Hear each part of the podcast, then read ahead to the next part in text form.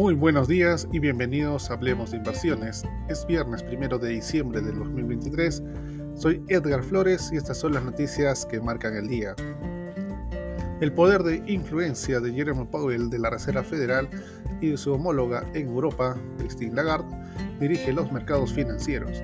Los operadores ya cuentan con la posibilidad de que Powell intente enfriar las expectativas de bajadas de tipos, que alimentaron gran parte del rally de noviembre, el mejor mes en casi año y medio y el segundo más rentable para el ese and pe quinientos desde mil novecientos ochenta. Noviembre sorprendió incluso a los más escépticos con sus notables ganancias en todas las clases de activos. La pregunta que se hace en las mesas de negociación es si este desempeño puede ir más allá.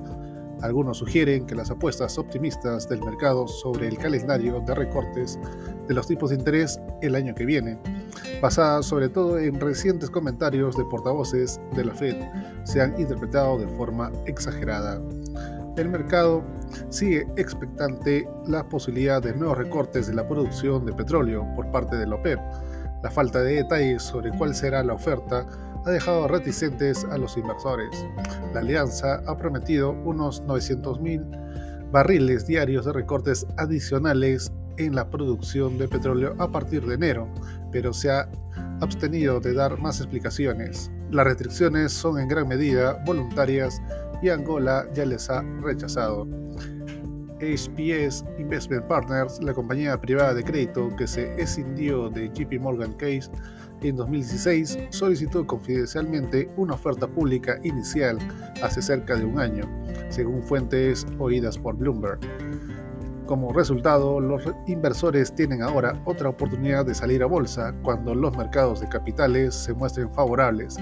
Mientras se debate la idea de una cotización pública, su valor podría rondar los ocho mil millones de dólares. De esta manera, los futuros del ese and pe quinientos retroceden menos cero coma once por ciento.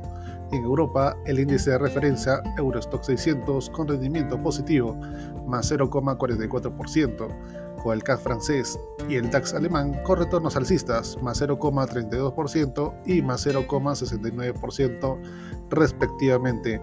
En Asia, el Nikkei japonés con un retroceso de menos cero coma once por ciento, al tiempo que el Hang Seng y el índice de Shanghai tuvieron retornos mixtos de más cero coma cero seis por ciento y menos uno coma cero siete por ciento respectivamente.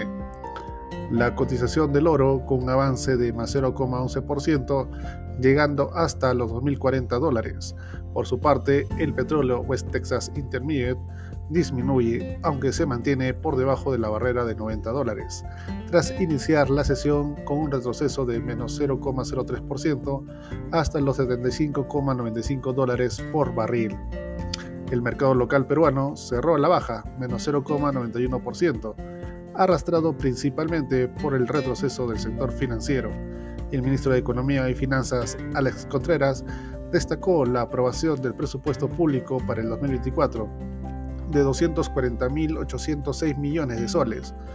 Además, indicó que su cartera proyecta una recuperación en el crecimiento económico para el primer trimestre del dos mil veintitrés. Es todo por hoy, soy Edgar Flores y gracias por escucharme.